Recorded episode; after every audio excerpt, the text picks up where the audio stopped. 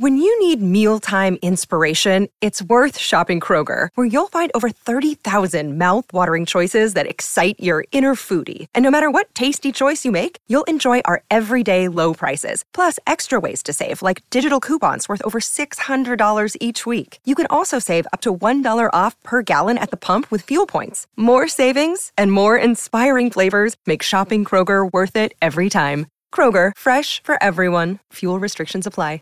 This podcast is a member of the Voices of Wrestling Podcasting Network. Visit voicesofwrestling.com to hear the rest of our great podcasts, as well as show reviews, columns, opinions, and updates across the world of wrestling.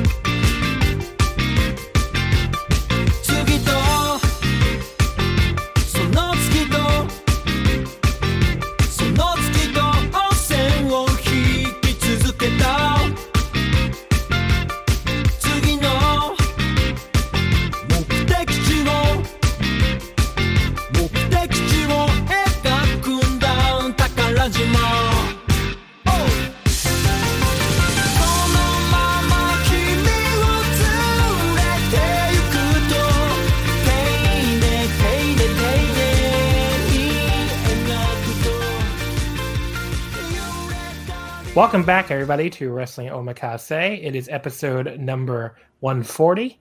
And this week, I am very pleased to be joined by a returning guest, Mr. Kevin Brown of the Bad Wrestling Podcast. What's up, Kevin? Um, nothing much. Nothing much. I've been uh, watching a lot of this crap lately. Way too much. This is like the most I've watched in ages. Like I was I just gave up on ever catching up on like most of the promotions I was like half interested in. Yeah. But now I'm just up on all of them. I'm I don't know what I've been doing. I was trying to think about this before I came on. I guess lately I've just been watching a lot of High Score Girl, which is a this anime that's on Netflix that's really really good. Um like I got through all 15 for all 15 episodes of season 1 slash the OVA and like about um I guess about a day. So that was uh you know I just been watching a lot of that stuff. You know, um it's a it's a really good show. If anyone listening to this is either an anime fan in general or especially if you love if you grew up like if you're like my age you know, in your early 30s and you grew up with um you know like 90s gaming or if you're older i guess. And you grew up with like 90s like japanese arcade games and fighting games and all that stuff. Like you'll absolutely love the show because it's like it has this i mean look the show could have skated by on its nostalgia because the nostalgia is so fucking accurate and like they have real game footage and you know it just feel even as an american there's so much stuff in this show where i'm just like you know this is literally my childhood like you know i remember the first time like the first episode there's this thing where he, he's the main character is playing as Guile, and he's doing what they call machi Guile, which you know they translate as Guile turtling, and like and it's like that is literally what my brother would do when we played Street Fighter 2 growing up. Like my little brother would always play Guile, and he would always like crouch, and if you got near him, he because he's crouching, he's holding for both the charge attacks, so you could either do the fucking flip kick or the sonic boom, and it was so fucking annoying. So I definitely uh that gave me flashbacks. So that was that was great. But like even beyond the nostalgia a- aspect, like the show is just really incredibly well well written and has a lot of great characters and is you know the the love triangle is really good. So all that stuff is great. Uh, definitely recommend the show. I, I assume you haven't seen it because you haven't seen anything, but no, I have not. I don't. I've never been into fighting games. Like the first competitive video game I was into was StarCraft, and then it was just like Dota and things like that. I think the show is still good, even if you're not, even if you didn't play that stuff. But if I you believe did, it I is. I've I've Yeah. just never heard of it, probably because I'm not into that. Yeah, but uh, it's on Netflix. It's I'm sure you can find the fan subs online. Like, you know, there's two seasons so far, so I'm in the middle of season two now. But yeah, that's been, that's I guess is what I've been doing. And so far, I haven't been. I'm still. I guess the weekly update. I still haven't been laid off from my job, even though it's very inconsistent how much work I have to actually do. Like there are days where I'm sitting here, and you know I start at 10 a.m. and my job is other than checking in a few times on the inbox, my job is basically done by like 11 a.m. So I'm just, and I'm getting paid for the whole day. So uh, yeah, please don't listen to this employer. But um, yeah, that's what mine was. But um, they basically just gave up and tried to lay everyone off. The problem is I'm on a contract, so they can't do that. Haha. So I'm basically getting paid until August to do nothing. Oh, that's good. But yeah, I mean, I so but there are also days where they give me some giant writing assignment or like working on like this survey thing we did that took forever or just like we get a ton of voicemails and emails from members of the organization i work for so there are days where i'm busy but i'd say like of a five day week it's like two days where i'm actually busy uh, and three days where i can sit here and watch anime or watch old wrestling or whatever it's really that's really all i've been doing i guess and studying i've been trying to get back on my japanese studies too but you know, I, of, I find um, it. Oh, go ahead. I was gonna say, speaking of anime, have we ever talked about my favorite anime on here? Uh, what's your favorite anime? The Legend of the Galactic Heroes. Have you ever watched that? The original? I don't think. So. Yes. So. You've never seen it? No, I saw the second, the one they did recently. I saw like a little bit of, which I have never seen. But you have to watch the original one. Isn't it like 500 episodes or something? No, it's only about a, it's only about 120. Really? I thought it was really long. Maybe I'm confusing it with yeah. something else. But I'm you of all people never seeing this surprises me. Yeah, I don't know.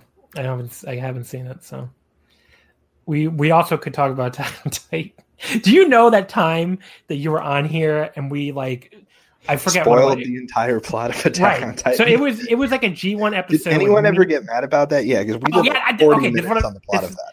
This is what I was about to tell you. So it was me, you, and Jack, uh, Jack Beckman from the Voice Wrestling site, and we did like a G one episode, I think, right? I think that was yeah, and I believe he left, and then we were going to do it for like 10 minutes, but we did it for 40?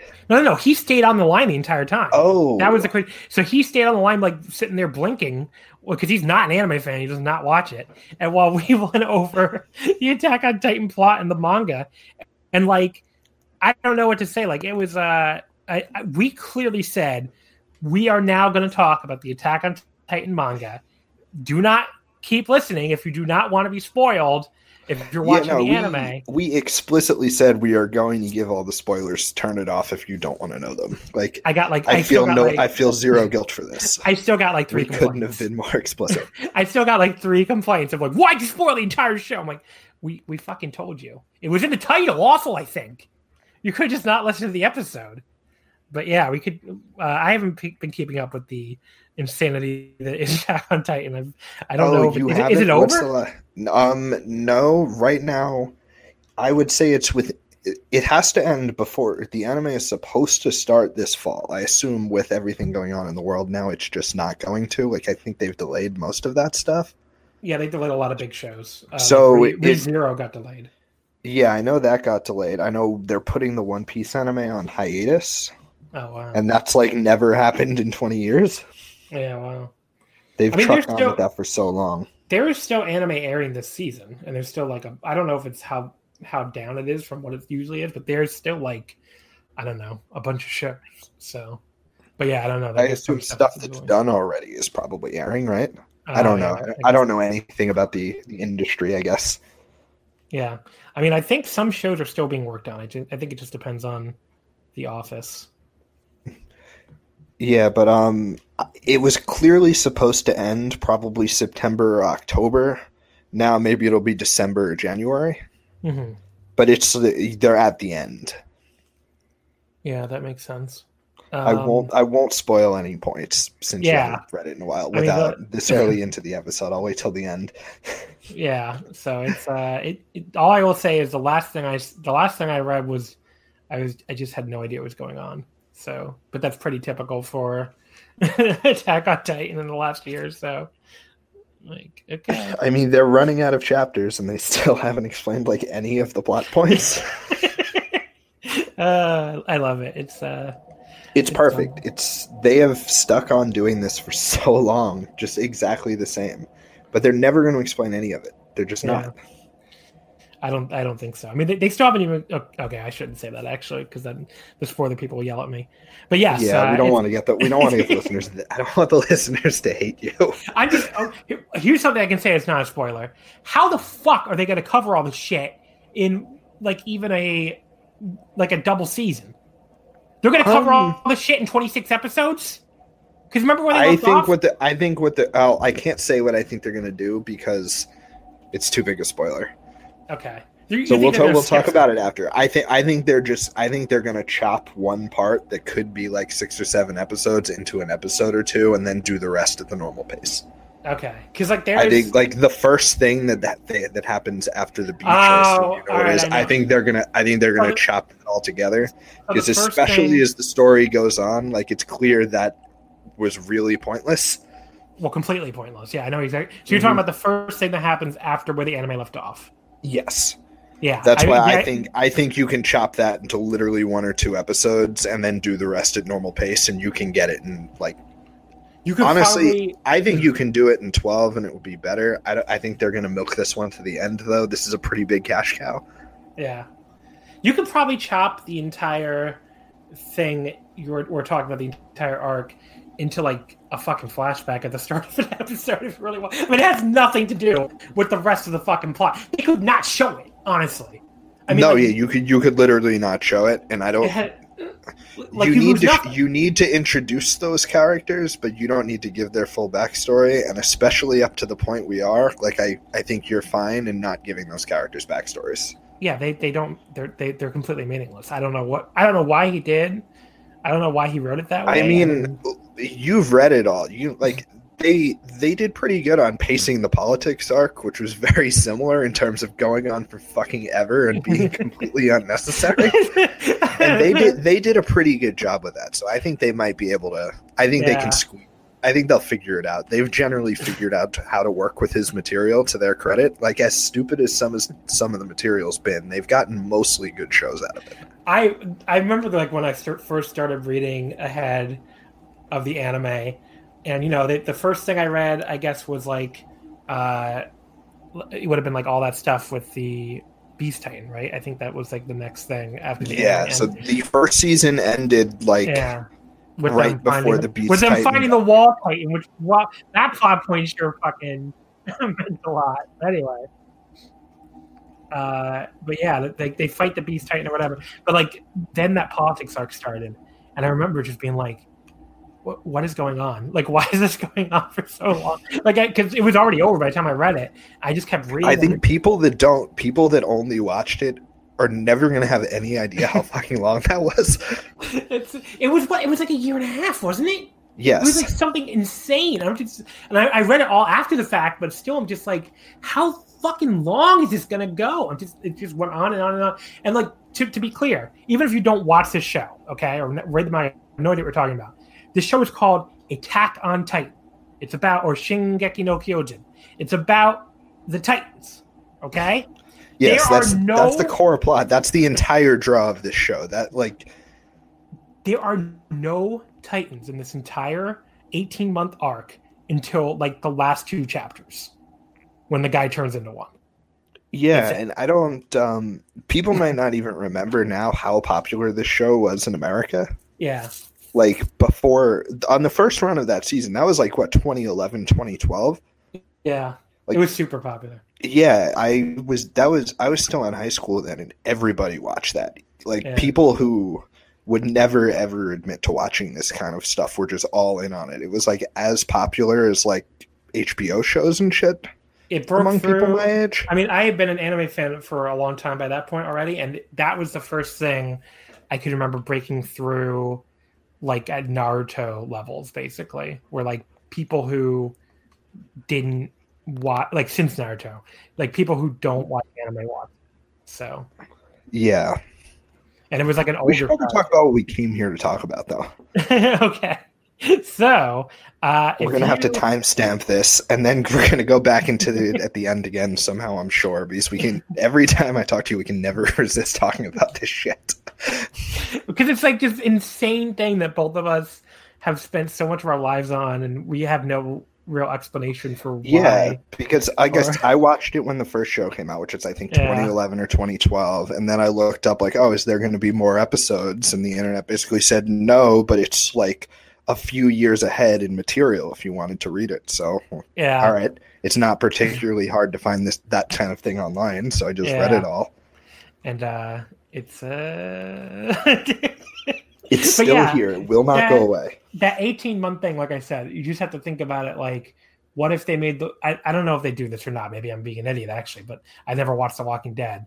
But I'm assuming The Walking Dead did not go a year and a half with no zombies. At any point. Um, I have also never watched The Walking Dead, so I Okay. don't know, but. but yeah. Judging by how I hear people talking about The Walking Dead, I actually wouldn't be surprised at that. Okay. Because it did get really because bad eventually. I know right? some people. I know people I know that watch that really hate that show. Okay. So maybe it's a bad example. Maybe all this yeah, shit. I actually think that might be true. I'm pretty sure I've heard that like specific so I'm revealing I do not watch American television. Everybody, that was just the first example I could think of where, like, It's obviously, very late. Yeah, it's like if Game of Thrones. I was gonna say that if Game of Thrones went a full season without something else, those people like, but everyone hated that show too. All these of sucks. Everybody, watch High Score Girl. It's the only good show. If Breaking Bad went a full season without meth, let's go with. yeah, people like that show, right? I've never seen that either. Yeah, I think people. I, as far as I'm aware, people are pretty happy with like the full. Do you watch American scope of that television? Like, do you watch any of that stuff? Um, I've seen that. I saw it a few years ago, but not very much. I think the last I was trying to think in my head, the last American TV show I've watched all the way through recently is The Sopranos, probably, but like way, way after the fact. But yeah, that was the last thing I've watched, like all the way. Yeah, through. that sound. I don't know, like the Netflix show. Like ever, all the TV, it's either HBO or Netflix, and I never. I'm not like a like a high fantasy person, so I just never had any interest in Game of Thrones. yeah, I never watched that either. So You Never um, really had any interest in that from the start. And the other Cap- ones, like Breaking Bad, was pretty good. Uh, I never saw. I never watched The Walking Dead. Never really cared about zombies. Yeah, I have a lot of friends that watch that, and I'm just like, okay, I don't know. Never. I had a lot of friends, but I they all complained about that for so long, and I think they finally given. it. I didn't know it was still on because everyone I knew gave up on it. Oh yeah, I didn't know. it But apparently. I now I know it's on because now that Twitter is always posting wrestling ratings and like information on ratings, I always see how good it does. So Man, people rest- watch it still.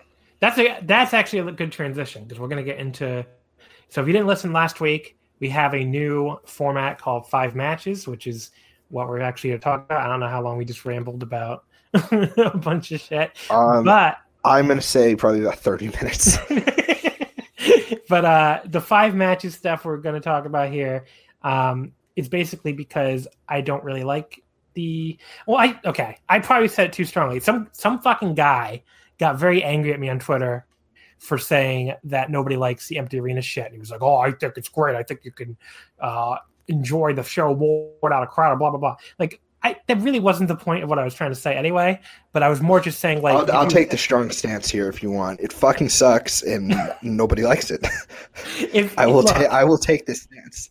th- there's No, been no, a few I'm not hurt because it's true. You see the, the viewership numbers on this shit. Nobody. Well, that's what I'm about to nobody's happy. say. Nobody's watching. And look, I've made this theory before. I actually think the viewership numbers are even worse than they look. I made this theory in the Voice Wrestling Slack, actually. I don't know if I made it in public. But like, I know some people who never watched wrestling, as far as I know, who are like sports people who are watching the stuff because there's no other live sports on. So if that's the case, if they because people I think people assume that no one is doing that. And anecdotally, I know several people who are doing that. So if my anecdotal evidence is uh can be spread out among the entire country, um, you know, if if that's correct, that's even worse, I think, because those people, like, okay, like I, I just shout him out. I'll never, he'll never hear this anyway. My friend Dan, you know, who normally I never heard him watch wrestling before this. Uh, he has shown no interest in it. He mostly, when he wa- talks about watching WWE now, he mostly just laughs at it.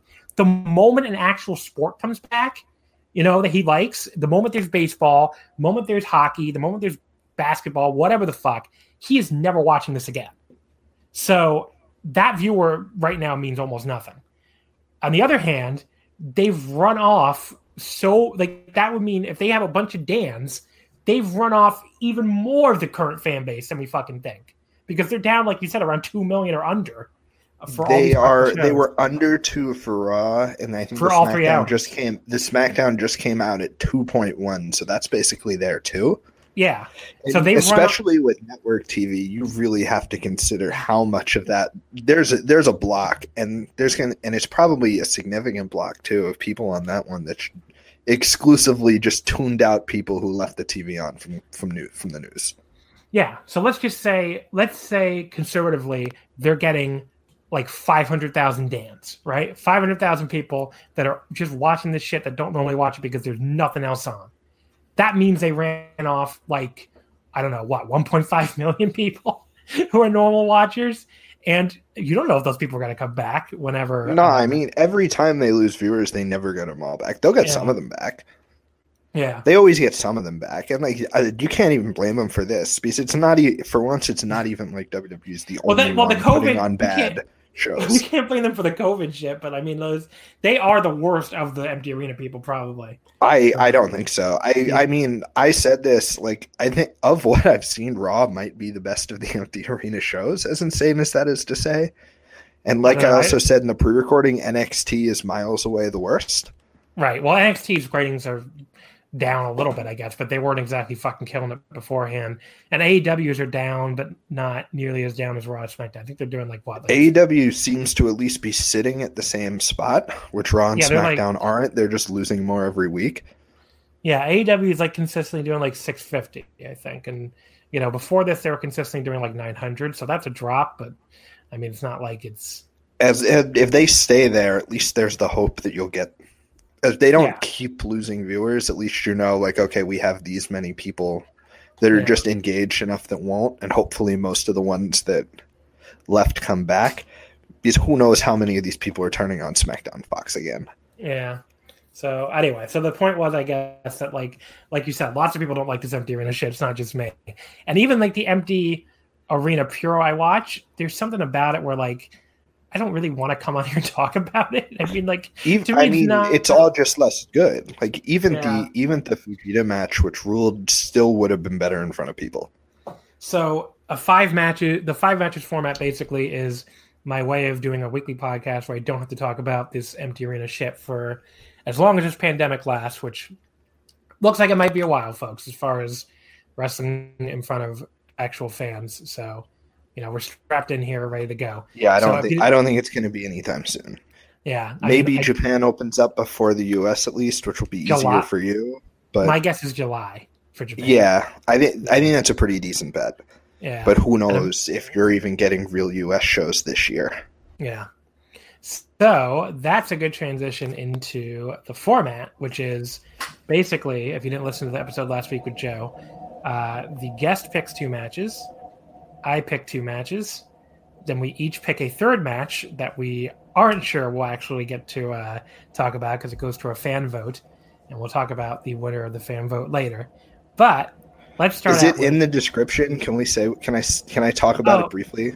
And it is in the description, so you can talk about it. Okay, so I listened. I listened to last week's, and Joe was saying, "Oh, he's gonna pick the absolute worst shit for you to listen to, and you know it's gonna be the fan vote, which he would, and you know it's gonna win the fan vote, which was correct in both aspects. But could even he have predicted I would pick anything as bad as a Eugene match? No, probably not. And look, I tried to counter with a uh, another Triple H cage match, and I thought it. That match also owns. I've seen that match. That match is I don't. good. Rem- I don't remember it, so I guess someone else told me it was actually good. But yeah, I still lost like fifty nine percent to forty one percent. So the people want to see the Gene. Can't can't deny the people. But yeah, so we'll talk about. We'll start with your first pick. The Gene has to wait until the end. Yeah, the Your Gene, first- the Gene, the Gene only main events. He's Uh, not. He's not coming on first. the first pick you made was a three-way match from WCW Sold Out 2000 on January 16th, 2000. Uh, it is available, of course, on the uh, WWE Network. I have the link in the description. I'm sure it's probably somewhere else if you search online. Uh, I do not recommend giving WWE your money, especially after this fucking week. So, I'm pretty uh, sure this is literally on YouTube, but I think you you owe it to yourself to watch the, the strange pre-match where Chono is just yelling. Yes, I was going to talk about that. yeah, yeah. sure. You, I Uh, so I'm pretty sure the match is on YouTube, but if you have a way to get on the network, watch it on there because you got to watch the weird pre-match with Chono I- yelling.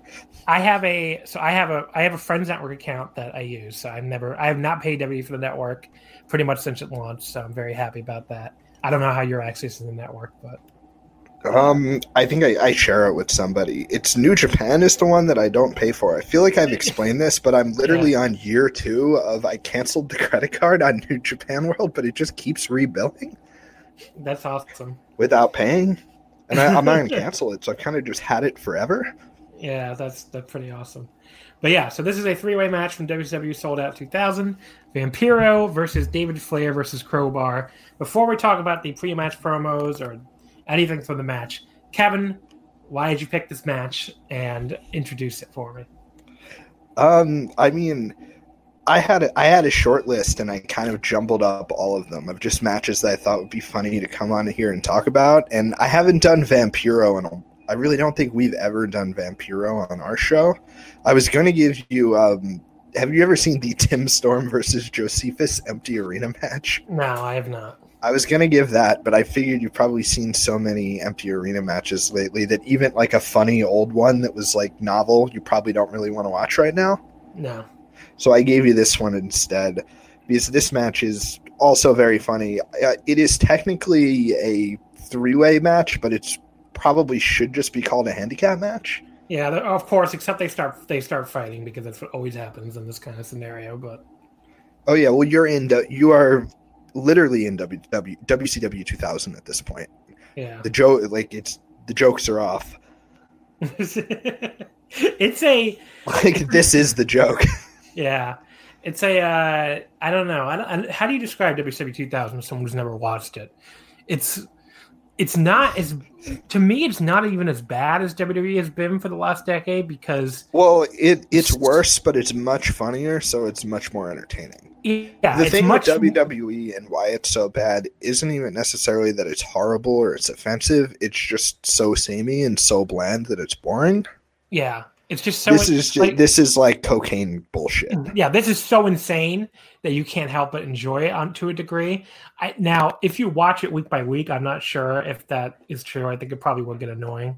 But like, if you just parachute in for little periods or the pay per views, I mean, it is so insane that Yeah, it it depends what you're watching it for. I think if you're watching it specifically to laugh at it, you're gonna have a great time. If you Yeah. want to see great wrestling, you should watch anything else.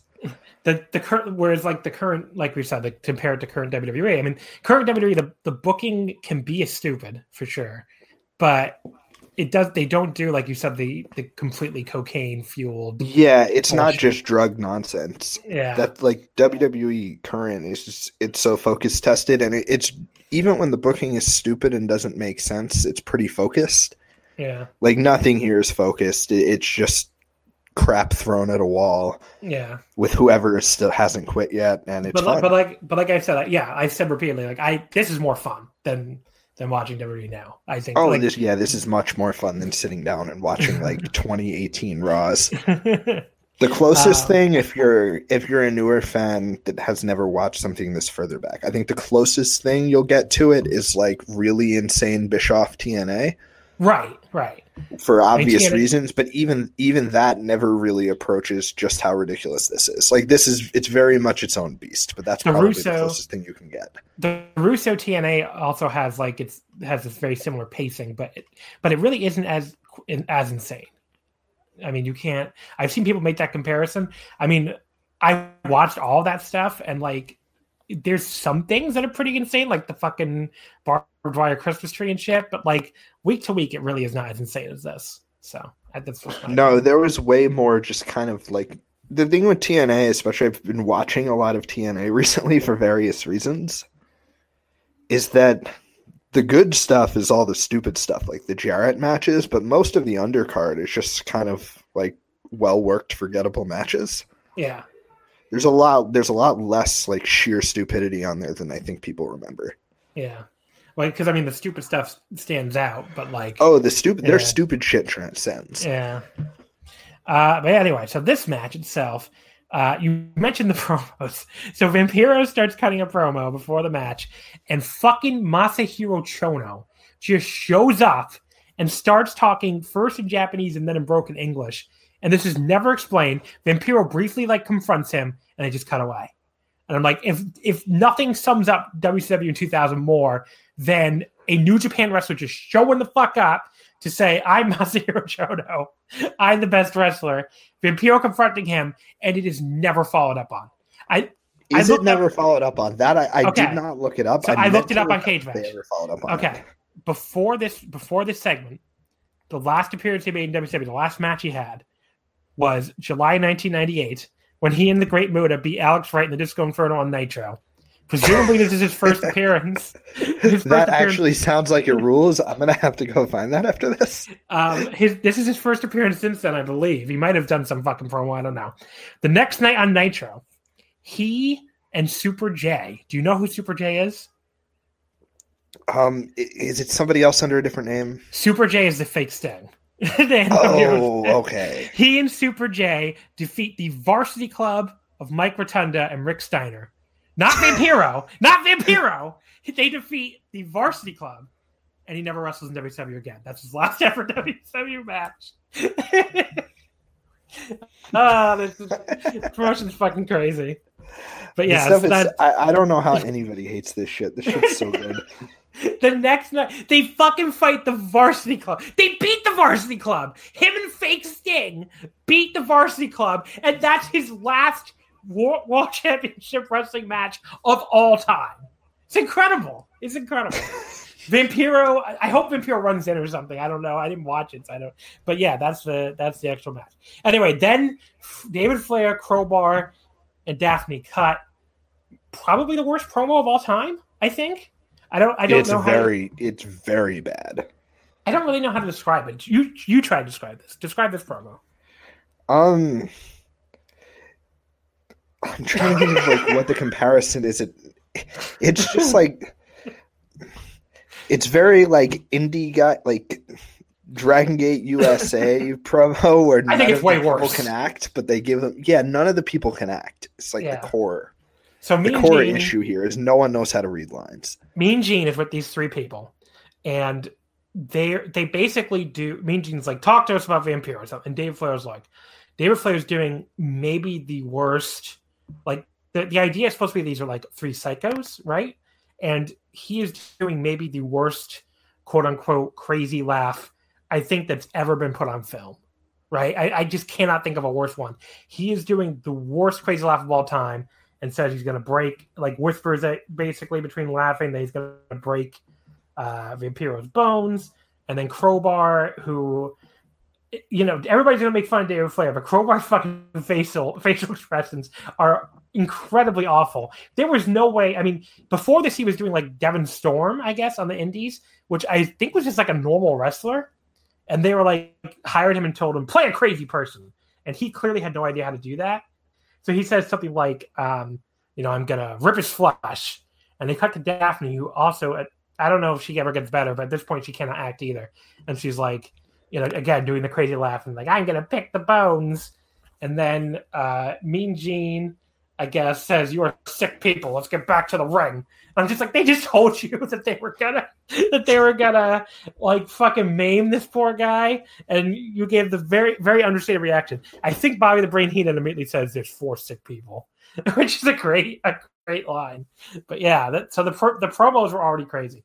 Then I remember that David Flair carries a crowbar, which that is not confusing at all. Having a having a wrestler named Crowbar, while there's also a man carrying a crowbar who is teaming with Crowbar, but he is not Crowbar. Like okay, but yeah, Vampiro. Um, he's like he's so Vampiro is like um oh god, what was I gonna say? I completely lost my train So thought. this is this is like oh, it's like basically a Vampiro squash. It's very weird. yeah. But I I'm surprised this went because again they keep billing it at they don't bill it as a handicap match even though it obviously is one of the most important things. And there's so much weird stuff. Like, have you ever really watched a lot of David Flair? Uh no, not really. I didn't realize they were having him do like womanizer shit too. Mm, I guess so. because that wasn't that this wasn't that the spot in this one where they tried to um like it looked like they were almost about to fight and then Flair just started making out with Daphne Yeah. and then Vampiro just runs in for the pin. Yeah, I guess that's what happened, right? I mean, so there's there was a lot wrong with this match, but like let's let's let me I just want to say before I get into like the things I did and didn't like about it. Um Vampiro, like I as, as a kid I really liked him. And like I I probably I guess like 13 at the time. And you know, he he had this cool look. He's a fucking vampire. He had this really cool theme song, not the one he used here. I don't know if it was overdubbed or if he just wasn't using it yet. But do you remember that theme song he had that was like this really funky guitar riff? Yes. That I love that fucking theme song as a kid. So that was uh that was great. And he's really kind of the highlight of this match. I mean, when he's like whipping both of their asses, the match kind of rules. Oh yeah, I mean this is this is like a Vampiro um, squash match. Yeah. The problem is is when they do the two on one offense, that is really boring. Like the David Flair and Crowbar beating him up. Other than Crowbar doing this like dive to the floor from the apron, which was really cool. Everything else David and Crowbar do is really really kind of eh. And Crowbar is like a competent wrestler. I, I always thought he was kind of overrated. Like some I remember Internet Smarks at the time really loved him. I'm just like, I guess he's fine. I don't know. I don't think I've ever seen Devon Storm indie matches. Where did he work? I have no idea. Yeah, I don't know. I'm bringing up the bringing up the Okay. cage match for him now. but but like um you know david and crowbar started fighting which is also uh you know a very a very like uh trope of these kind of matches here's where i learned they were the wcw tag team champions from the first time because the announcers uh brought it up and you know when they were fighting towards the end of the match because they never had the belts with them so vampiro kicked the tag team champions asses by himself it was great uh, and you mentioned that david and daphne kiss i think they kiss without actually actually touching lips at all Yeah, it's a very it's a very very awkward like Um, but yeah, this match. it's a really awkward interaction. But yeah, Vampiro is pretty great in this match, and like when he turns Crowbar's Rana into like a sit out powerbomb, that ruled. Crowbar is fine. He makes some really terrible faces that really got distracting. David Flair, if you've never seen him, is possibly the worst wrestler of all time. He's up there at least. And like, there's one point where he, I have never seen a man, um, because I don't think I've ever seen this match before. By the way, I didn't mention that earlier. I, I definitely was not ordering WWE pay per views in 2000, and You never saw Souled Out 2000 before? And I pro- so let me finish what I was going to say. When I finally went through like all these pay per views years later, I think I probably just skipped a bunch of matches because none of this was familiar to me. I definitely saw Benoit and Sid on this show, but I don't think I saw the rest of the show. So there you go. Oh, I should have picked a Sid match. You should have picked a Sid match. I should have found a Sid match. But uh, I- that's another guy I keep wanting to do on our show, but I never get. But yeah, so David Flair, I mean, he, I have never seen a wrestler deadweight somebody getting thrown out of the ring before. and he like he dead weighted Vampiro just being thrown through the ropes to the floor. Like Vampiro really fucking had to like heave this man because David Flair like went stiff as a board and like couldn't get thrown out of the ring correctly. I don't think I've ever seen that in my entire life. I mean, that was incredible.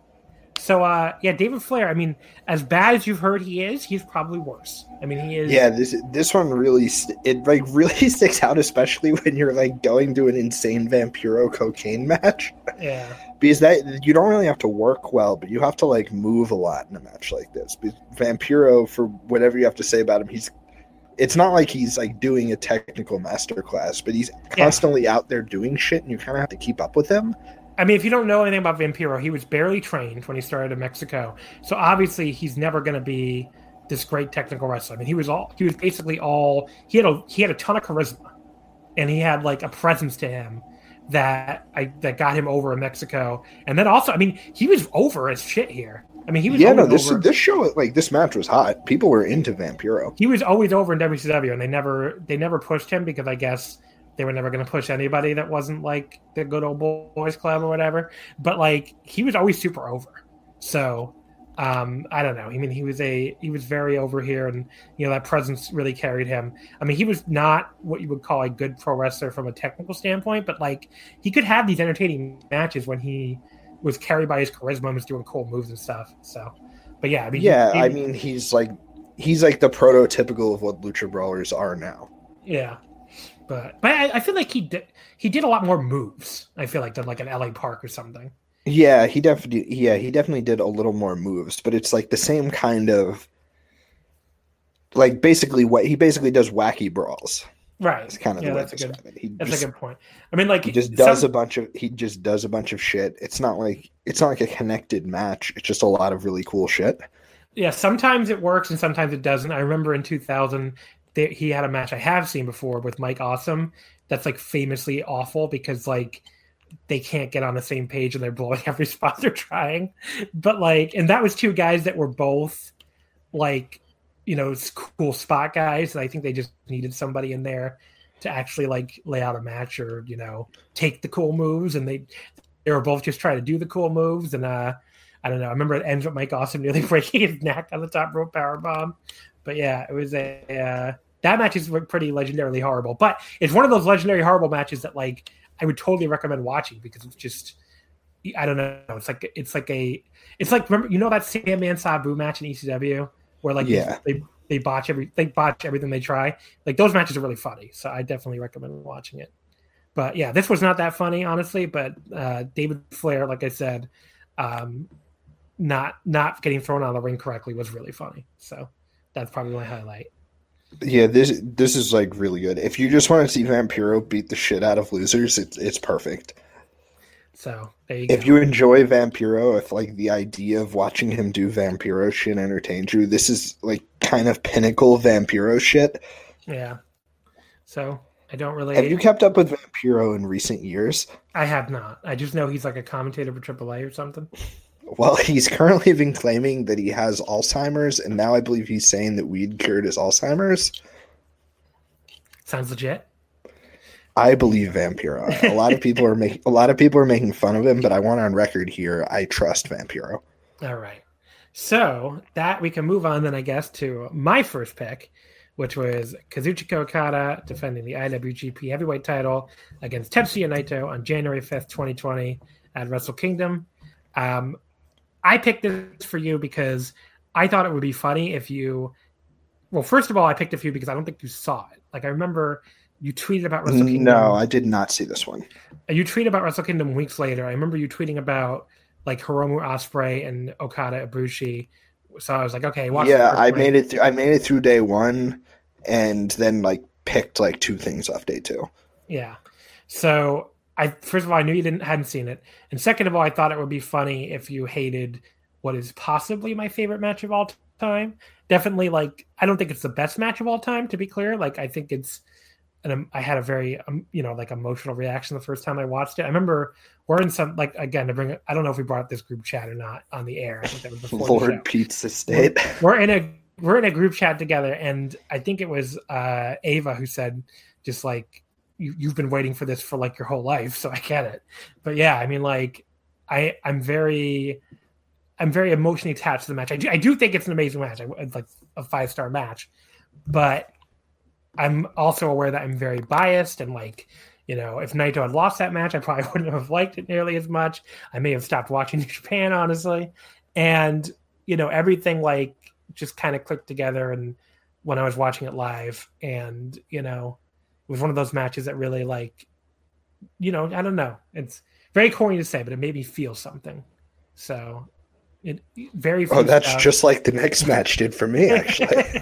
it was a it was a very a very emotional reaction so you know it's something i waited i still think and i and i and there's some people who think the fact that naito won here is some kind of um you know acquittal of new japan for not having him win in 2018 i don't think that's true. I still think he should have won in 2018 i think the crowd was even hotter for him then. I think it was his moment. I think you the, the argument people make is like, wow, Naito losing there was set up Okada to lose to Cuddy at Dominion. I'm like, well, that's great, but then fucking Kenny leaves six months later, so who gives a fuck? Like, you can't tell me long term for New Japan it wouldn't have worked out better if Naito won at that dome. They don't even do the Kenny reign until like, hey, you're gonna like actually fucking resign with us. And you know, if he tells them no, then they just don't do the Kenny thing. Like, I don't know. And I'm obviously very biased because I love Naito and I don't love Kenny, but I th- just think you didn't need to do that reign, especially when he was about to leave. And yeah, you didn't know he was about to leave, but you knew his contract was up. So I don't know. I don't think that's like people think the the last, I guess, two or three years of New Japan is like of the IWGP titles, like some genius booking, and it's just like, no, I think you could have changed this, this, and this, and had it be better. But uh, you know, that's not to take away from this moment. It's still really great. But I just don't think I, I mean, I don't think the moment would have been any worse two years earlier, honestly. So I don't know how you feel about that if you even care, but um, I have very few thoughts on 2020 New Japan booking. I will say the first one, I guess it's it's now the two years ago Tokyo Dome main Right. event. I feel like I thought it was pretty good, even though everyone hated it for the result. I liked it too. uh, When I really People really back, didn't like yeah. that one. I don't know how much of that was just the result and how much of it was just people didn't like it. I, I've never. I don't think they've ever had a bad match because I remember the the 2012 Cork and one is like one of my favorite matches ever. Nobody remembers that one. I'm probably going to give it to somebody eventually during this because I love that match. The 2014 Dome I think is really good and super underrated because you know it's in this weird semi-main event slot when this the Naito babyface push wasn't working, but the match itself is awesome. Um, and then they have like a they have a G1 match around that same time. I think 2015 that's really good. They, they just have very good chemistry together. So I don't know.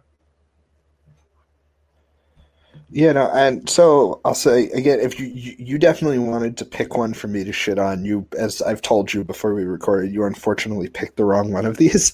Yeah, I should have picked You- a different New Japan. Yeah, one. you should. I mean, if you want to want to shit on, you should have picked Okada Ibushi just from the night before. It's fine. Yeah. That that one is so much worse than this one. I, I I mean, even though I liked it a lot more than you, I definitely agree. I mean, I was like five stars on this and like four and a quarter on Okada Ibushi.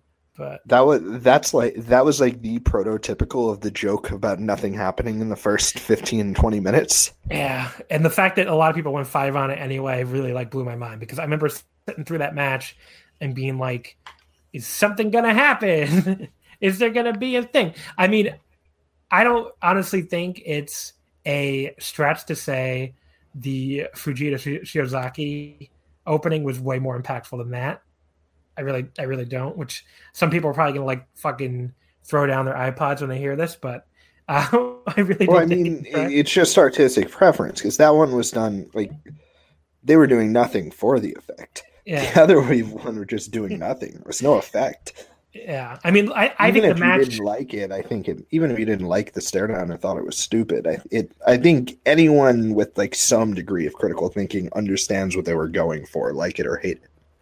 The the Okada Ibushi, you know, I I do think after they finally get past that point, the match is so fucking good for the rest of it that I still liked it a lot. But like the entire, I I don't, I just don't know how you can throw out like fifteen to twenty minutes that are that nothing and be like, yeah, five stars. I'm just like, I don't really get it. But and and again, it, it's a good contrast to this one because like the opening portion of this is just so much better than the opening portion of Okada Ibushi. I mean, they, you know, they just do so much more impactful shit. They're they're going pretty fast from the start.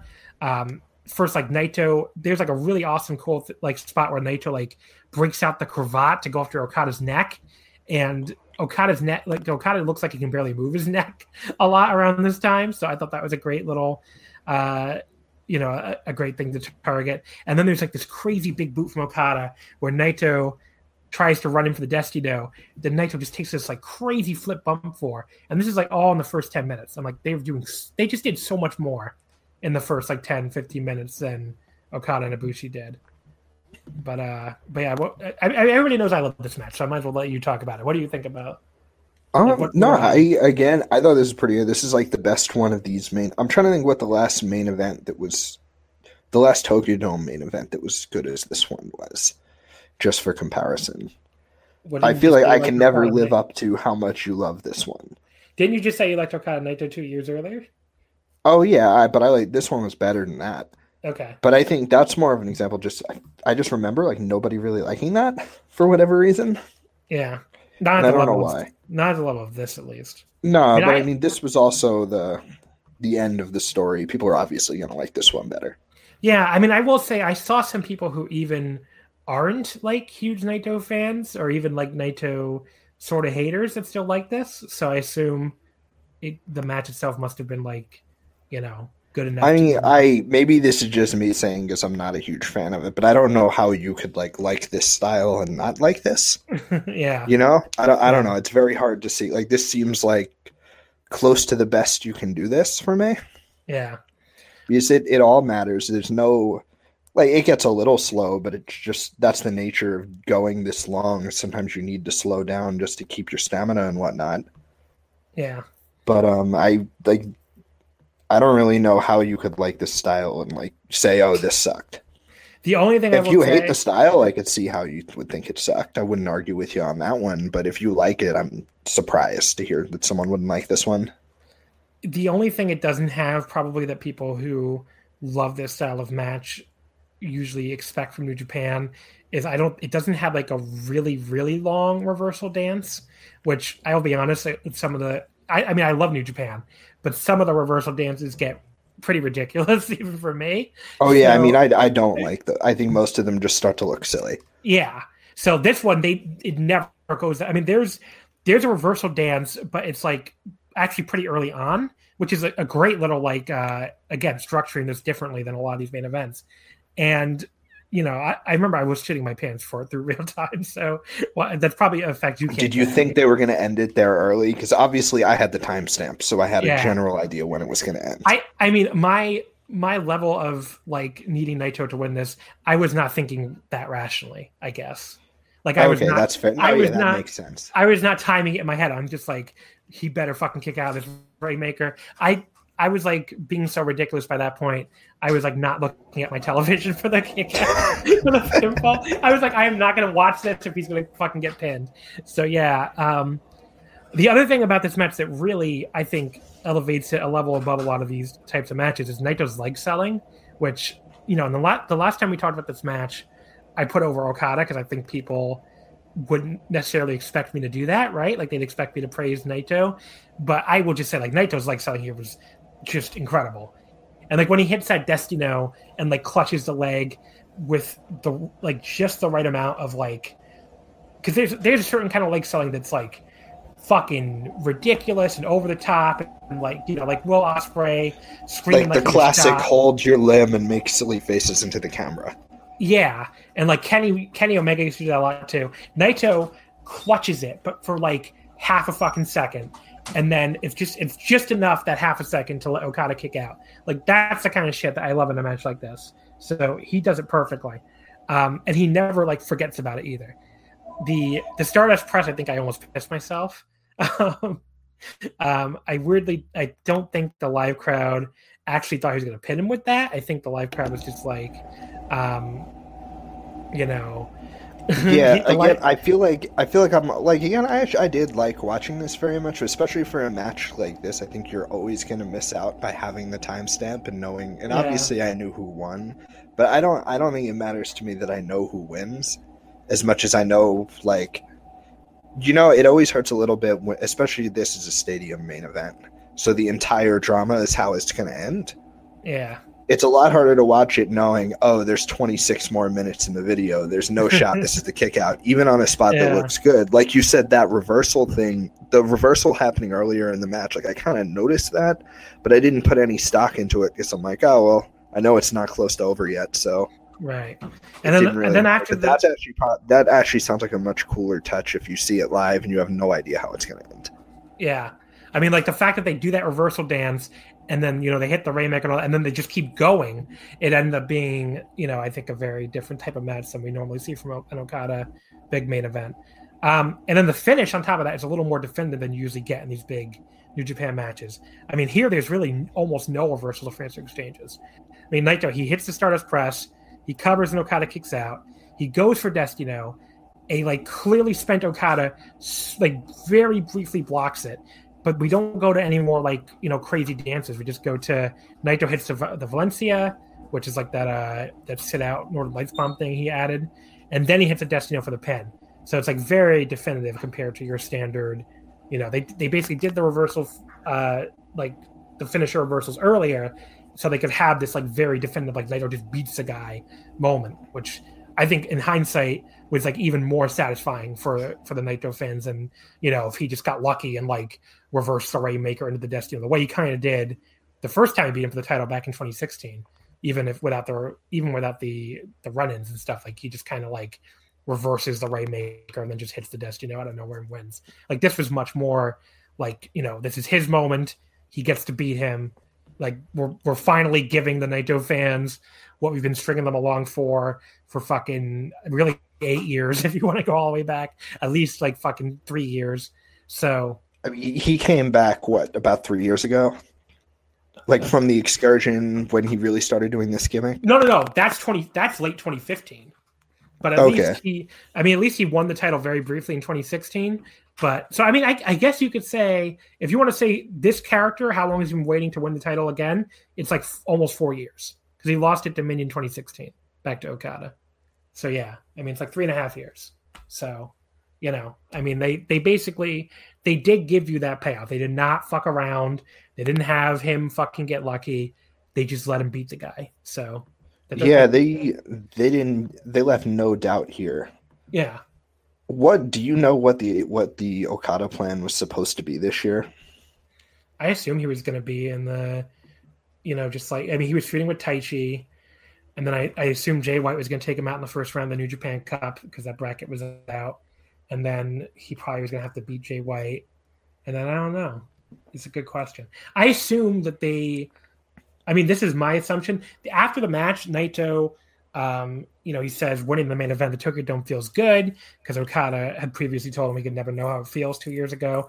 And then they said they should meet it in the main event, the Tokyo Dome again. And Okada does like the little Lij fist salute, which was a great, like a great. I assume he, I don't know if he came up with that in a moment or they told him to do that, but that was such a great moment. Um, you know, like the crowd really loved that. But yeah, I mean, I assume they were going to main event with this again next year. I mean, that's my oh you think they were just going to run it again yeah, because like you can run it. Like let's just assuming the dome is one night. I mean, they they they they did the match, but they did not like they didn't really spend it as a main event because this this had one day of build. I mean, this was like Naito being Jay White and Okada being Ibushi. If you want to look at like this, the real main event that was actually built up for these shows was Okada and Ibushi. So you, I, I think you could have run Okada Naito again the following year with Naito holding the belt all year, and they would have it would have sold it. It would have done like the the same like forty thousand that they did on night one this past year, which they might still do whenever they can resume. But you know, I mean, So I they- think it would- I at this Okada- point, everyone's going to be so starved for this, they may as well just run another dome show as soon as they're allowed to run. but yeah, I think Okada was going to do some time killing stuff like the Taichi feud, and then he was going to win the G one, and we would have had Naito Okada. So again, but yeah, that's my that's what that's just my guess. That's the bold prediction for where they would have gone this year. Yeah. So, um, but yeah, I mean, it was just an incredibly and really, I think, perfectly laid out match. One of the easiest, uh, like five star rings I've ever given in my life. So, I'm glad you liked it. I guess I, I sort of wanted the comedy of you just being on and telling me, Yeah, I, I was really disappointed. I was gonna kind of try and watch it and like kind of just make weird nitpicks, but I could I it felt too disingenuous to do. yeah. I mean, it is a really good match. So, all right, so let's go to your second pick, which is BJ Whitmer versus Steve Corino from June 24th, 2016. Um, I told you before we recorded, I think, that I'd never seen this and you were surprised, but I was really not a I was not a huge fan of Sinclair Ring of Honor, you know, like the even before the AEW split or whatever. It's like I was watching some shows. It was pretty much like I watched the shows I went to and I watched the shows that I, you know, went like didn't You like, happened to be home with nothing better to do to I watch. happened to be home with nothing live. better. That's a great point too. And like this was a Yeah. pay per view, so like yeah, you had to pay. You had to pay for this. Yeah, so there's no way I would have paid for this. So I went to I went to some shows. I watched like those fucking the New Japan shows or whatever the, the crossover ones. But there's there I, I mean I looked at the card. I was like, yeah, I, didn't, I definitely didn't see this. But uh I actually watched this whole show to prepare for this. It's honestly not that bad of a show. It, it was fine. so what? I guess go ahead. Tell me why you picked this. And, and Oh, so remember how you just said that that was like the easiest five stars you've ever given? Uh huh. Well, the same thing applies here. okay. So why did you? this did is you- like one of the this is one of my favorite funny matches ever. But I think one of the important things you have to understand is the build to it and why it's so good. Can I these say obvi- quickly? I Yeah. I sincerely think this is a good match. Oh yeah, no, it sincerely rules. It's just it's the comedy of how it happened. They were building Steve Corino versus BJ Whitmer on TV for about two years. Right. So like th- this match is built significantly longer than like anything that's been on a WrestleMania this decade. Yeah.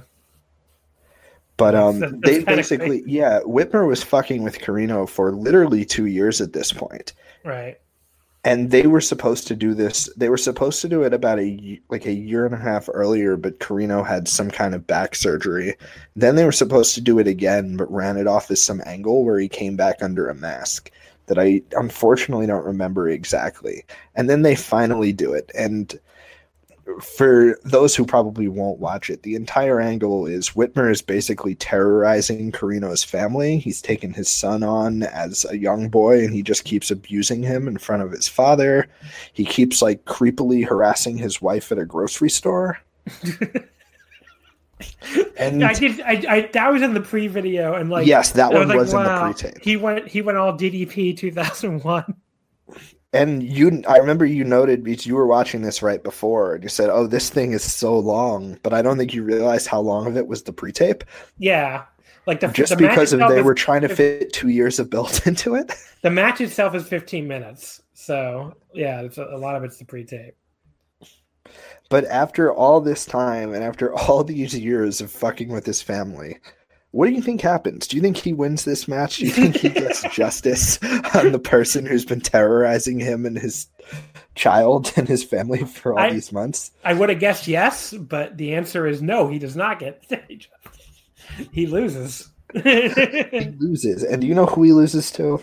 Uh, Not just to BJ Whitmer, but to an ancient Kevin Sullivan running and then spiking him in the head. this really is like the i mean this is a perfect match for you because it really is the um the exact like fucking junction of dumb fucking terrible shit but still really good.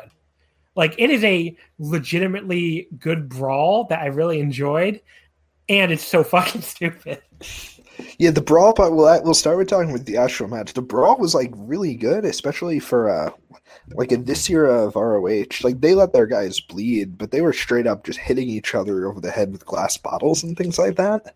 yeah bj gives him like the shoot punches to open up his eye that was great Yeah, I Um, think when I watch this, I think he breaks the blade job too early. oh yeah Did you think that? Because doesn't it feel like he is? It looked like BJ was really pulling those punches. I don't think he was supposed to Uh, bleed there, I and he see. still kind of clipped him. i got you yeah maybe But um, Um, and my- then he there was an goes right to the table. Yeah, There was an early highlight I wanted to mention. Kevin Kelly practically sounds like he's in tears describing Corino's new life and how he had to let all that go to become this demon again. I was like, wow, that was a that was some commentary there, Kevin. He was like, I don't Oh, know. yeah, well- he, I mean, he sincerely does a better job selling this fucking Steve Corino shit than I think I've heard a WWE announcer sell anything in like 15 years. him I mean, and I mean like- him and Nigel both. Where Nigel refused, I refuse to take a part in this. I refuse to watch this. They I actually do not. We do not condone this here. They- Ring of Honor. they sound more into this than like Michael Cole has ever sounded about anything. I don't. I I mean, mean, they're all really- clearly in on. I feel like everyone was clearly in on this joke. yeah. It's like it's really something. Um, but yeah, the, we get the demon inside Steve Corino repelled him to kick out as that exploded through the table. And then my favorite detail: Corino took a beer bottle that Matt Taven left at ringside. Excuse me. Why was Matt Taven coming out with beer bottles? Um, I don't did- oh yeah, you did. I, I actually watched the whole show. You you didn't watch the whole show. So Matt Taven was out there doing like a drunk commentary gimmick, making fun of like the current iteration of the All Night Express. What the fuck? what the hell? Uh, but yeah, he he beats him with the beer. I, he was doing Matt Taven was doing a drunk commentary gimmick to make fun of the All Night Express.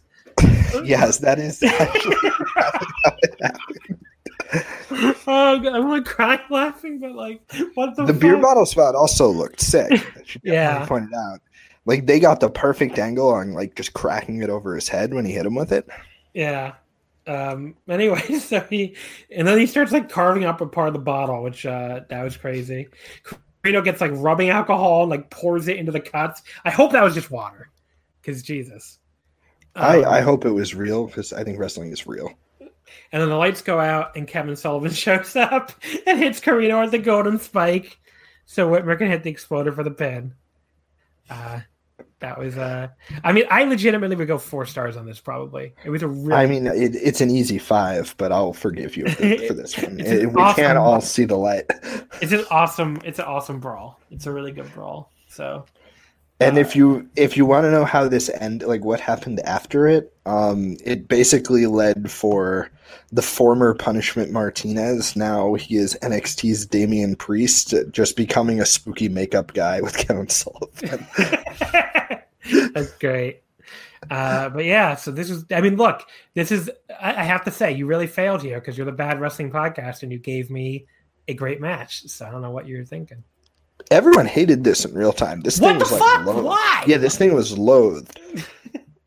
I don't. I mean, I assume it's just like ROH fans are never have never been like historically the most humorous bunch.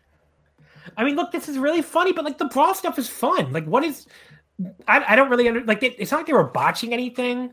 It's not like they did anything wrong. I think also you gotta understand there was literally a two year build to this, and this is how they ended it. Yeah. Because of course, I'm not sure if we were if I was too clear, but Corino gets basically killed by Kevin Sullivan, and this is the end of the angle. Like it's never brought back. Like he never gets his justice for this two years of terrorizing his family.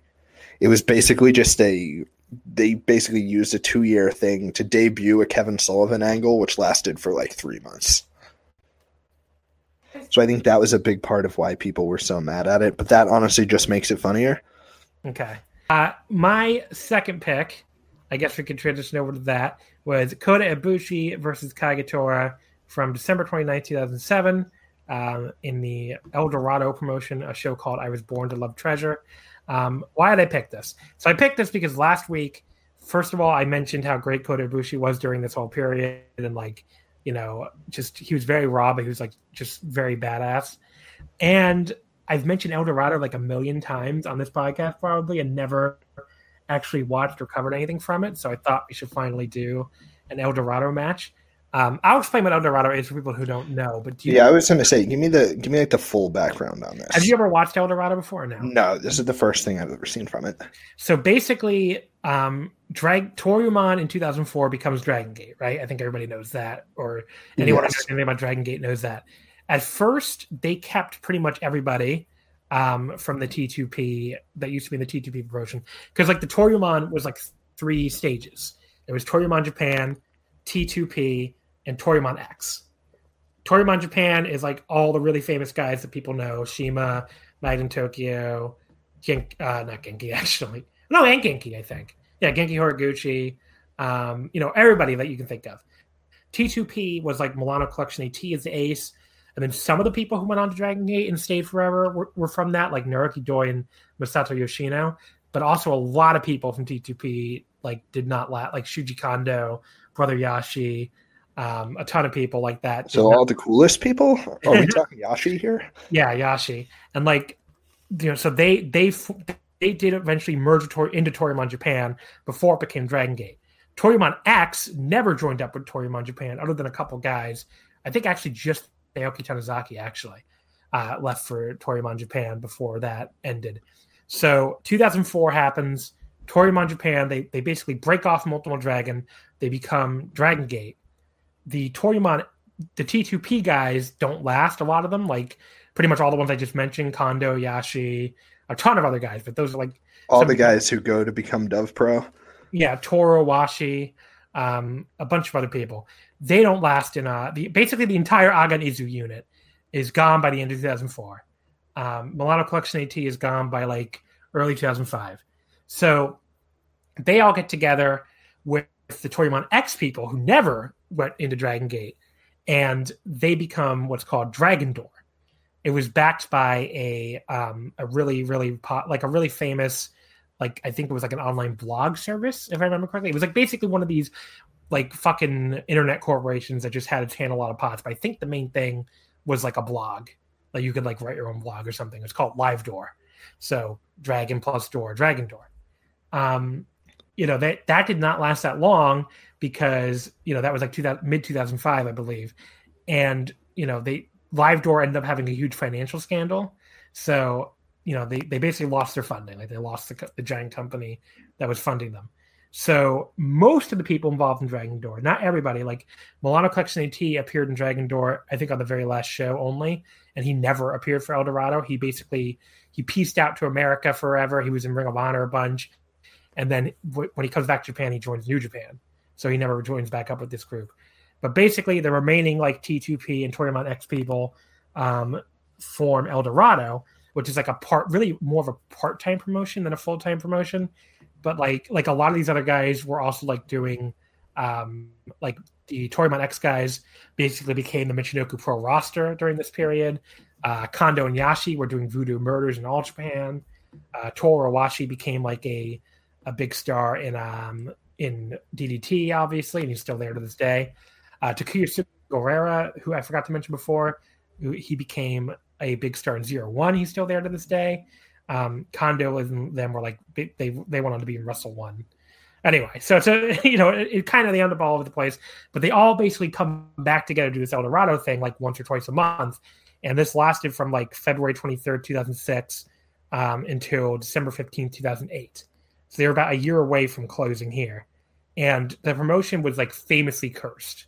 Like everything they tried to do, um, they would like form these like the first big feud was like um like would Sugiura join back up with the Agan Izu people, or would he be in this healing unit from Michinoku Pro called Stoned? And just when they finally paid it off, somebody got injured. I don't remember who it was. I think it might have been Sugiura himself. It could have been Kagetora who was in Stoned. It was a somebody like really. Are you saying stoned? Yeah, stoned. Is this like a weed gimmick? I think so. I guess I don't. I'm know. very glad that the, uh, the very very long sit like tradition of Dragon System weed gimmicks stays going. but yeah, he joins this unit, and it's like the big payoff, and we're finally getting ready to start the big war, and then immediately somebody gets hurt. I think it was Sugiura or Kagetora. So they're like, okay, well, we can't do this now. And then they they form like these new units um, they basically all they have like a draft or something basically, and they all form like they basically decide all the Agan members are each going to get their own unit, and then at that point, um, you know, Owashi forms Animal Planets, which is like one of my favorite unit names of all time, where all the members have like an animal theme. Who is uh, it? Who else was in that? I've never seen uh, that. Let me think about this. Bear Fukuoka, I think, he's X guy. Um, there was like a couple other guys, but it, it's Antonio Honda was in one of these units, and like this is when people first like just started discovering him, um, at least over in the in the West. But yeah, so like this is a really, but that goes really badly too because I think like Brother Yashi gets hurt or something. so like everything they tried to do, like there would be some injury or someone would fucking leave or somebody would fucking. So the El Dorado curse like became a thing. So you know the idea was supposed to be we start off doing like a monthly or a twice monthly show in Shinjuku Face, and then we stopped doing that, and we, um, you know, we switch over to, uh, you know, like a, you know, eventually hopefully we can run Korakuen a lot. They never got past running Korakuen like a few times a year the way like 2AW does now. So this is like one of their few Korakuen shows of the year. I think they did like three or four probably. Um, they just never got to a level where they were able to run full tours and like they they said at the start like our goal was to be like a full time promotion for all these people, and it never happened. So the promotion folds and eventually becomes secret base, and that still exists to this day as a very low level indie. But yeah, that's basically the El Dorado story. Um, but yeah, I mean, this was you know Kota Ibushi was uh, always like a frequent guest star for El Dorado, which is he was also guest starring a lot in Dragon Gate at the time, so that was kind of funny because these two, these two promotions pretty much hate each other. Um, but it didn't stop Kagetora from going right from El Dorado Dragon Gate because of course Dragon Gate fans will know he's still been there to, his, to this day. But yeah, that's I pretty still much... want to call him Jimmy Kagetora, but then I remember it's not anymore. and this is the other funny thing about this match, other that, that has like a long history. Uh, this for the independent junior title. Do you know about the independent junior title? I do not. So this, that title dates all the way back to FMW in the early '90s, and has been through like seven different promotions or something. Like it was in Battle Arts, it was in Big Japan. I mean, it was a, it was like the top title of Battle Arts. It was the junior title for Big Japan. Um, I don't know what else it's been in. It's been in a bunch of promotions. I think it was like in DDT proper for a while. But yeah, now it's like the top title of Gamba- Gambare. and Oak is like comedy sub brand. So it's still active this day. It's currently held by Keisuke Ishii. But, is uh, Ganbare the one? No, it's Basara is the one that like just left the yeah, Gambare still a DDT sub-brand. universe. Right, Gambare still a sub brand. But yeah, uh, that's the it's the top title of Gambare today. But at the time, I guess it was the top title of El Dorado, or he had it from DDT. I don't really know, but it doesn't really matter. Uh, it's just funny that this t- this stupid little title has lasted all this time. Um, I guess I can start. What did you think of the match? This match was also pretty good. I never saw Kagetora this young. Like Yeah. I don't think I like the first time I ever saw Dragon Gate was like the early 2010s. So I never saw him like this. Yeah, he's really. Like I'm pretty sure by the time I started watching he was already a Jimmy. yeah. Oh wow. So you yeah you didn't see him even his early Dragon Gate stuff. No. Early I it early Dragon Gate's always one of those things I've always tried to watch and it's always annoying to try and watch. Yeah.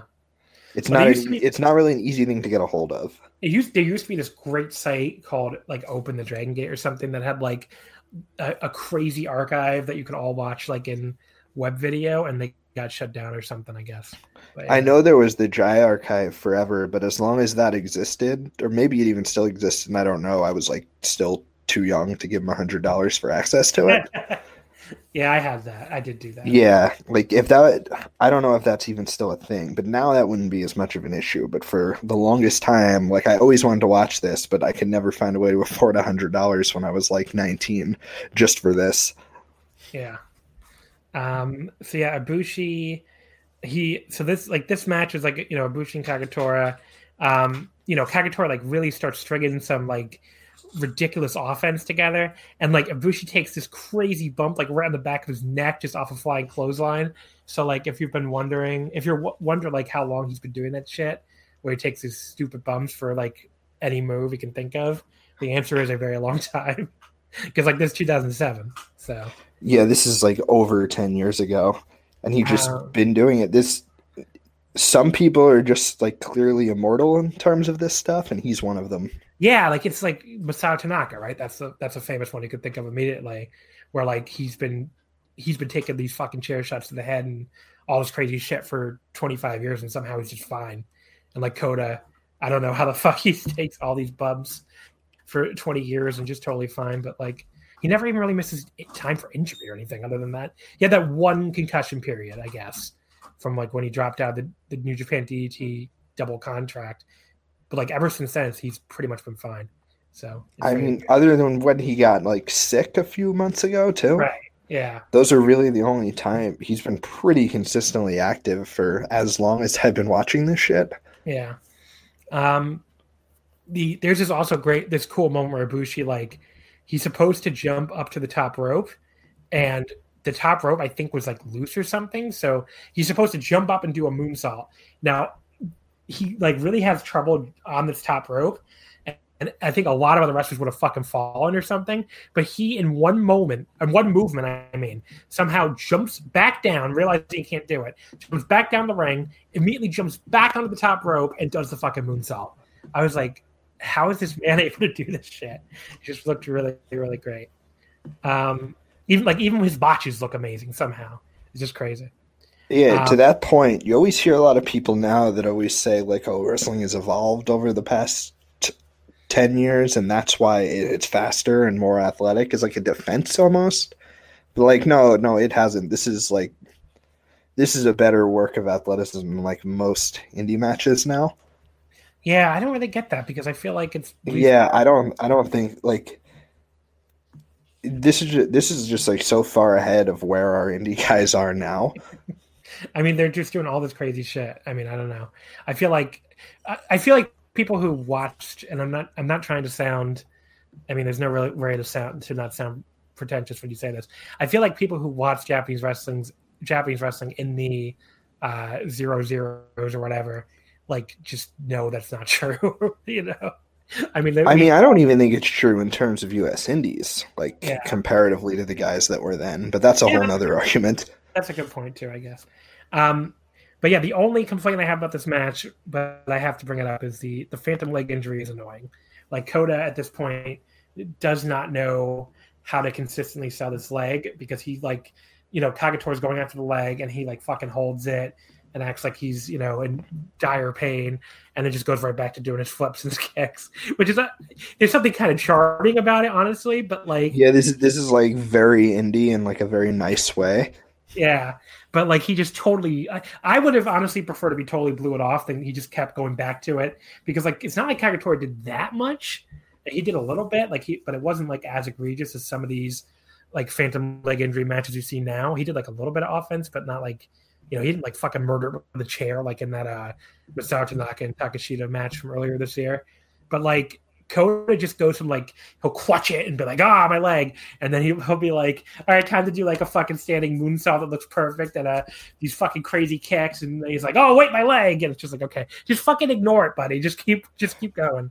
But yeah, Um, like I, obviously this is just like a youth thing that you don't Yeah. know. Like, just don't do it. It doesn't matter. It really doesn't matter. No one's gonna care. Yeah, But I, it's probably I'm sure it's a training thing. Like someone is instilled that since you started doing it, you have to stick with it. Right, Even if you really don't, it doesn't matter. yeah. I mean, he, I, I feel like if this was today, he would have just blown it off, and it would have been better. Um, yeah, and I guess that just comes with the clout of being around for so long that now you can do it and no one cares, and you Uh, know I- no one cares. there's a great like strike exchange where I think they do a better job selling mutual exhaustion exhaustion than a lot of Japanese wrestlers do today when they're trying to go for that. So I wanted to bring that up too.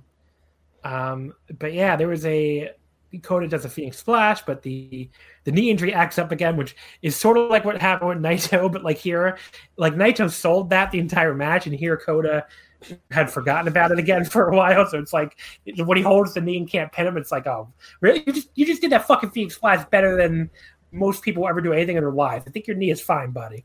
Um, but I guess a, you could say it's a good callback, but they never should have like sold the knee at that point. Um, the crowd that was like previously pretty quiet too is now is like now going completely fucking nuts. It's always a good sign for the match. And then Kota wins the Dragon Suplex hold.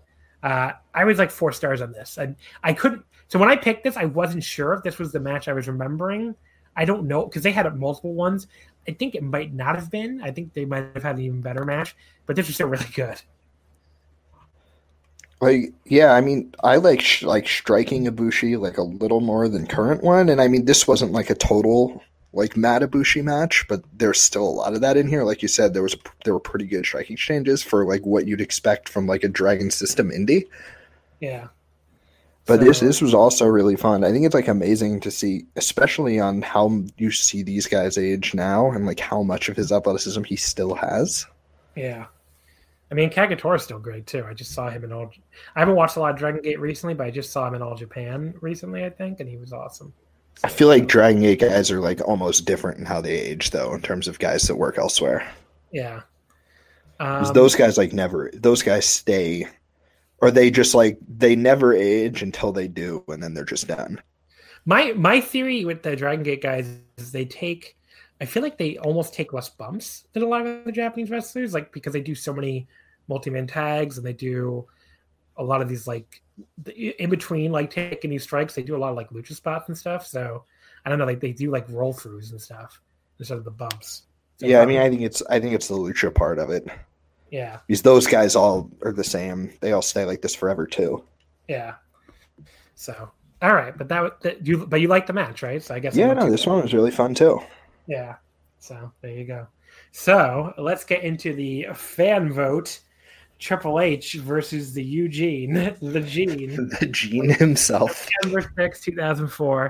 Uh, Kevin, you told me this was on SmackDown, but it was actually on Raw. So I have to call you out for that, first of all. that is my bet you did watch the steel cage match just to be sure right Uh, I did watch what? Oh, yeah, the steel cage match. okay i just Yeah. wanted to make i just wanted to make sure that we saw the right one because i would make you pause it and go watch the right one now but I this also- is I also watched a very bizarre opening segment with Eric Bischoff to like happily saying his own nephew is going to get murdered. I don't know what happened exactly to set that up, but uh, I mean, look, how people don't know the Eugene backstory. I'm trying to think of how to explain this in Do people just not know Eugene now? Um, basically, for some reason, WWE called up Nick Dinsmore, who was a very solid wrestler in OVW at the time, and they were like, "Okay, your gimmick is that you're because this is Vince." I'm sure Vince McMahon was like, "I don't know if it was an idea or somebody pitched it to him, but he's like, God damn, Eric Bischoff has a mentally handicapped nephew, perfect." So yes, they gave Oh, Eric this the Bischoff most Vince shit ever. they gave Eric Bischoff a mentally handicapped nephew, um, probably because they thought that was really funny. And then he actually got over. I mean, he did get over. And You know, people liked the Gene. his whole gimmick was that he was like an idiot savant, basically, and like he would, you know, he's watched so many WWE matches that like he would just channel Hulk Hogan and do the leg drop, or he'd channel The Rock and do the rock bottom. Um, you, you know, it was a very offensive gimmick. I mean, I don't think anyone would disagree with me for saying that. Um, it got progressively more offensive, especially like when they briefly tried to turn him heel, and um, you know, he would yell, "I'm special," like angrily, and like I think he like confront. I think the heel turn was him confronting Maria, yelling, "You're gonna give me a kiss," like uh, while Jr. said something is very wrong with this young man, and I'm just like. This yeah, this is very uncomfortable to watch. The heel turn only lasted a month. They only had the evil uh, handicap person for. And by the way, at the time they had an evil handicap person, uh, they were like sponsors of the Special Olympics, I think. Which I don't know how they got away with that one. No one ever sent the Special Olympics the. Uh, The Eugene. No one ever got the Eugene tapes. I think one of the interesting things about Eugene is the actual dude is like a true believer in the gimmick. oh yeah, He still tries to do it. the gimmick is incredibly offensive. I mean, I don't Oh yeah, you could never do it anymore. It would never get away now. The referees. So it starts with the refs telling the scared man child to get in the cage, which is uh, very, very disturbing already. Uh, and this at this point we hear that Raw brought to you by Star Ocean till the end of time. Which I don't. Have you ever played that, Kevin? I never played that. I have not. No, I don't know what that is. It's a fucking like SquareSoft RPG. It's, it's always funny that Raw was brought to you by this fucking SquareSoft sci-fi RPG. Um, I, I I don't know what to say about this match. I mean, Eugene gets some early offense on Hunter that honestly looks awful. Um, and then King is amazed. The Jerry the King Lawler is amazed that Eugene understands he has to escape the cage when he goes to the door. But that kind of makes no sense because I thought the, I thought the big part of this entire gimmick was that he watched his entire character is he's watched like a million WWF matches. So I think that was it at the start, but at this point, I think they just like made him stupid. okay, So they think that, I think they kind of not that they dropped it, but I think they realized that uh, people in 2004 really liked laughing at the at the slow gimmick and kind of just leaned into that. yeah. I mean, I looked at the cage match and he, so he gets destroyed here. I mean, that's pretty much. This is like offense- this is like the meanest thing I've ever seen. So go ahead, describe it. It's just cruel. They just beat the shit out of him for like 10 minutes. Yeah. I mean, they bloody him really badly. So you have to watch this again, this character who's like a handicapped man child with bleeding a fucking gusher. And you're just like, it's, uh, it is honestly uncomfortable to watch. It's like this poor fucking guy. Like if you're, if you're watching this, like you know, he's not actually mentally handicapped. You can, you can separate that, I guess. But like, if you watch it for what it's supposed to be, it is incredibly disturbing. Yeah, but this was like people people loved this at the time. what? Yeah, no, What? it, this was over. Okay. Well, no, the crowd the crowd stops reacting at some point. I mean, they start trying to chant for Eugene here and there, but they go silent. And this is not this is not like 2020 WWE where like the crowd goes silent all the time. I mean, they go really quiet during the middle of this during the Hunter beatdown. So I thought it was I, I actually thought it was uncomfortable for them too for a little bit. No, I mean it definitely was, but they they were into Eugene at the start is the weird thing. like people were they really wanted him to come in, but they just did this just like this is I don't even know if this is like a Triple H sniffing out the guy getting two over in front of him deal like it usually is with him or if it was just him deciding like this guy's getting any cheers, I need to completely ruin him. Yeah. But he, just he, he has like malice for Eugene that even for him, you're really never see in anybody. I mean, he he was programmed with this guy pretty much for months before this, so I don't know. Like, in this whole long gimmick where he like buddied up to him and was like using him, and then they blew it off at SummerSlam with Hunter beating him. You know, there's only a few weeks before this, and I don't know if Hunter just decided, you know, because obviously he was pretty much booking Raw at this point, and I don't know if he just decided like, well, I'm I'm kind of resentful all of a sudden that I was booked with this character, so I'm gonna just destroy him. But Yeah, they were really mean to like the actual Eugene guy. And like I said with Eugene, he is a like true, true believer in the gimmick. Like he thinks you uh, Nick Demore is his name, right? It's something Nick close to that. Nick Dinsmore. yeah, Yeah, he thinks this shit is genius. yeah, There's even like there's a commentary over this on YouTube with him doing it, and like even he doesn't think it's like that cruel. But I feel like anyone else who watches this think this is like the cruelest shit they've ever done. yeah. It's not. It's definitely not the most offensive thing. It's not even the most offensive Triple H thing. Obviously, there's a more glaring one, but he was never. I don't know. He's just so cruel. Like, it feels like he's really trying to beat up Eugene, Yeah, and it and not like the guy that's playing the Eugene character. yeah. And this is all to get him heel heat to build him and Randy Orton on the on I think six days later, which is like uh, that that fu- and then he beats Orton like a month after he became the youngest world champion of all time. It's like okay, he really just could do whatever the fuck he wanted. So yeah, I don't know. It's uh it's a lot. But yeah. he had to slum it. Yeah, I guess he had to. He figured he had to slum it up with Eugene for a few months. So yeah. So now pays he's just going to win the title. Yeah.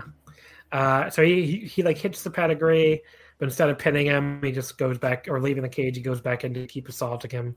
He gives him like this arm breaker thing.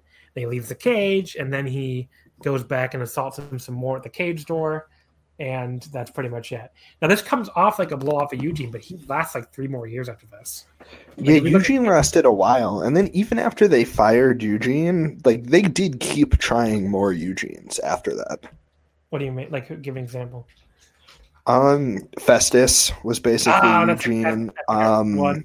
Great, Khali- you could argue maybe the Great Khali as a babyface was kind of like sort that. of, but that was more racist than it Yeah. was like anti-mentally handicap, mentally handicapped people. Um, who is the other guy? I'm missing. There's another one, and I've talked about him recently that I can't think. But like, obviously, Festus was right after that. Yeah, Festus was definitely like a same kind of Which is yeah, Festus is these like identical stuff. yeah. And they did it with the one other guy. I can't remember. It wasn't Mideon. Hmm. If I remember it again, I'll say it. But I know Okay. they like Vince kept coming. This is clearly an archetype that Vince found funny. yeah, But Eugene last like you would think Eugene would be one of those things that was like a year terrible mistake that they try and erase from their history, but it lasted years. yeah. I mean, he comes so he comes back. He is off of TV for like a month, and he, I looked it up on Cagematch because I was curious, and he comes back with basically to do a tag team with William Regal, who was like his protector, I guess, during this whole time, and they win the tag titles, and I guess then he gets hurt, and Tajiri replaces him, and then you know at some point they do the heel turn. I think the heel turn's 2006, which is again like the heel turn and the very brief heel run was some of the most offensive stuff they ever put on television, probably. Like even they got away from that for like a month. They were like, okay, this is fucked up even for us. And they- yeah, that last that didn't last at all for them. And like yeah. Think about their standards. Yeah, I know. So they turn him back, and then I guess he, I think he's gone by like 07. So, uh, Festus, and yeah, I don't know who the other one is. Heidenreich, maybe is that you think? Because Um, nah, sort of. Actually, honestly, yeah, sort of. But that's not what I was thinking. But that that does sort of track. uh, so yes, WWE, everybody. Triple Very, uh, a very bad, very like just meeting of a very despicable minds. Yeah, I mean, you you lived up to the podcast name with this pick. I mean, there's really almost nothing redeeming about this. It's it's uncomfortable to watch. It's not very fun. It's there's nothing interesting really. It's just Hunter squashing him and making him bleed and throwing him in the cage, and then it's over. Again, I can't say it's the worst Triple H match because of the obvious real worst Triple H match. But Yeah, nothing he not, he never did anything like just straight up in the ring as mean as this. This was like cruel. Yeah. So anyway, so that's a great way to end the show, I guess. Uh, do you want to go ahead and, unless you want to talk about Attack on Titan first? Um, I think we I think we basically we anyone who would care would know what we were talking about earlier. I think right. Yes, I, I think so. And anyone So- who wouldn't care like wouldn't stay to listen to it anyway. So I think we I think we got it out. Yeah. So uh, why don't you go ahead and give me the plug, the big plug for the Bad Wrestling Podcast? Uh, yeah, make sure you listen to that. It's on Twitter at Bad Rest Podcast. I believe, if I'm wrong, I'm sure it'll be right in the description of this. I I don't know how quick your turnaround is. What'd you say? Wrestling, wrestling would not fit for you either. Yeah, no, I wouldn't. But um, I don't know how quick your turnaround is on this, so I don't know what the most recent episode is. It's either going to be episode 50, which is going to be on Vince Mc in ring Vince McMahon, which uh, it or it's going to be on the Texas Indies, or it's going to be about Chicago radio host Mancow's appearance in WCW. So I'm not sure which up- is going to be the one. So this goes. This will either go up tonight, as in Saturday the 18th, or Oh, tomorrow. then it's still the Undertaker versus Kane SmackDown um, 2011. So if you like hearing people shit on WWE TV, uh, I'm technically on it, but I'm AFK for about an hour for something I had to do. But Chris and my co-host and our guest Connor are in on that one pretty deep, and I'm there for the first half of it too. okay. So Undertaker. So it's still the don't- I don't Undertaker one on that. I don't think I watched that feud in real time. Um, have I- you, the one where the Undertaker is in a vegetative state and Kane has to save him? yeah, I mean, I heard about it, but I don't think I watched. It is very it's very funny, but um if you want to watch some real if you want to watch some real stupid um WWE talk, that's definitely the place to go. But All right. The uh, the next ones are the Texas Indies, which that one's really good. That one I had a lot of fun with. The Vince matches are almost all hilarious, like with like Vince versus Brett and stuff on there, and those are all classics. And the Mancow one we haven't recorded yet, but we're probably going to next week. That one's also going to be good. All right. So, folks, uh, thank you as always for listening. Uh, you can follow us on Twitter at WrestleOmakase. As I mentioned, wrestling did not fit.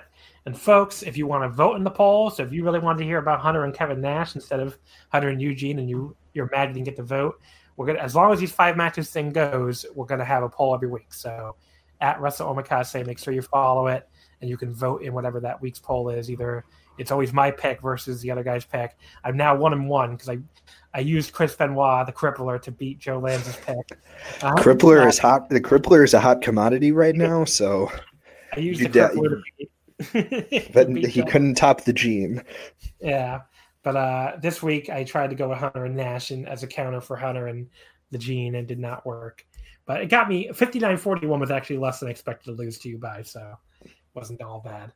Um, but yes, so next week my guest will be uh, Jojo Remy from formerly from the Japan Audio Wrestling Podcast, I should say, which is fun. He'll be. I mean, he he and I have known each other forever.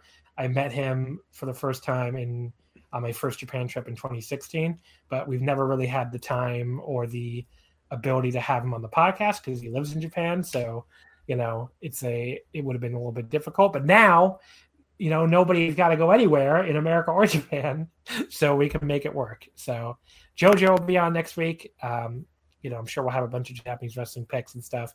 So definitely check that out. Uh, two weeks from now is going to be Okan.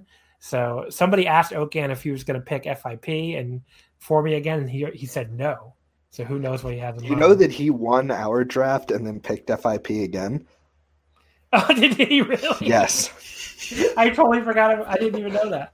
What, he what won he won the first one and uh, he picked FIP. Wow. Well, yeah. The problem we got the ring announcer to come on for an interview. I don't know if you listened to that one. No, I didn't- I didn't hear that one. But yeah, he he basically um he is promised not to pick FIP again. So we'll see. But that's two weeks from now. I'm trying to plan these out every two weeks, basically. I'm like New York, uh, pushing back the fucking state of state of emergency. My, do you know that they keep doing that in two week increments? You live here, so you must know that. I mean, yeah, I, I know they keep pushing it back. I kind of just assume that we're months away, so I don't really read the news Like, there. why do they why do they keep doing it in two week increments? It's like, what is really going to change, bro? At this point, like we're still losing like hundreds of people a day. I mean, like you'd think you'd want to just say, yeah, it's going to be through May at least. But right now, right now, the, officially, we might reopen New York State on May fifteenth. I I fucking doubt it, but that's officially the next date. So I don't think that's going to happen. Yeah, I don't either. I think it's going to be like fucking June. But I think it's going to be even late. New York, I, th- I think we're going to be. like, like a, I think we're going to be even later. Okay, I, I I mean like a very soft reopening, like in stages. I think maybe they'll try something in June. yeah, maybe they will. I don't know. It doesn't seem like it's getting much better. Oh yeah. So anyway, I'm glad we depressed everybody at the end here. But hey, wrestling omakase, we'll be here the whole time. I'm stuck in my house.